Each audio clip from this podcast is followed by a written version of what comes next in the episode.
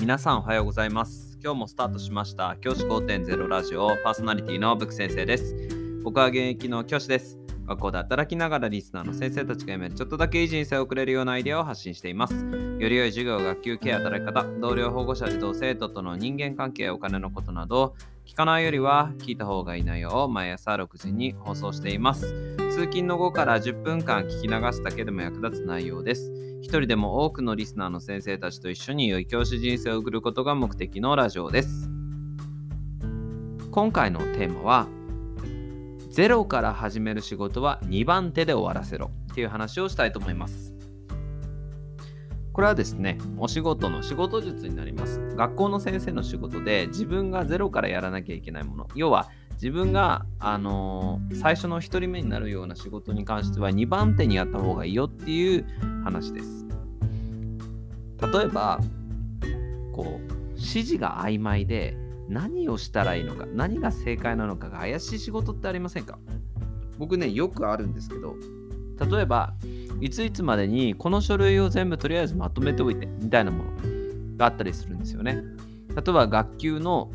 学級経営計画みたいなものだったりとかそういうものですよね。僕そういうものはですね、あの自分が最初にならないようにやってます。で、絶対早い先生がいますから、早い先生のファイルを見ながら同じように作る。そういうふうにしています。これのいいところは、軌道修正ができるところです。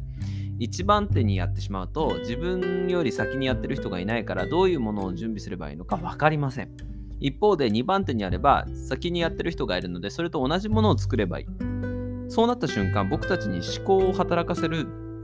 必要が全くなくなるんですよね。これがすごく重要なことだと僕は考えています。思考を働かせずにできる仕事。こんな仕事をどんどん増やしていくっていうことが実は僕たちが学校、学級を経営していくとかあとは仕事をしていく上ですごく重要になってきます。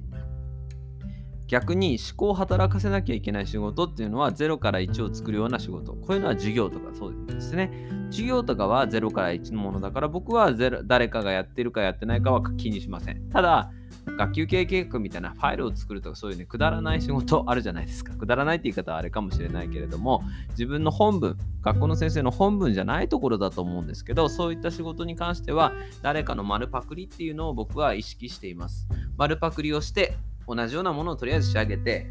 適当に出す。ある意味適当に出すという風な形で僕はいつも取り組んでいます。で、誰かと一緒のものを作れば、もし間違っていたとしたら、自分だけじゃないですから、間違ってるの自分だけじゃないので、あの指導も軽くて済みます。もしね、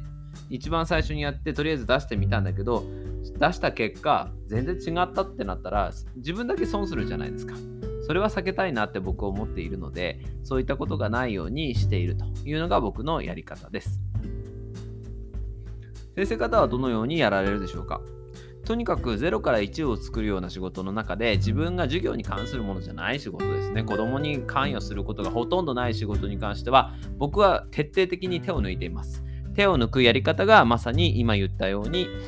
誰かがやったものの丸パクリをする。誰かの後に続いて2番手でやる。こういった意識です。こういった意識を持つだけで仕事の効率ってかなり上がりますので、ぜひ参考にしてみてはいかがでしょうか。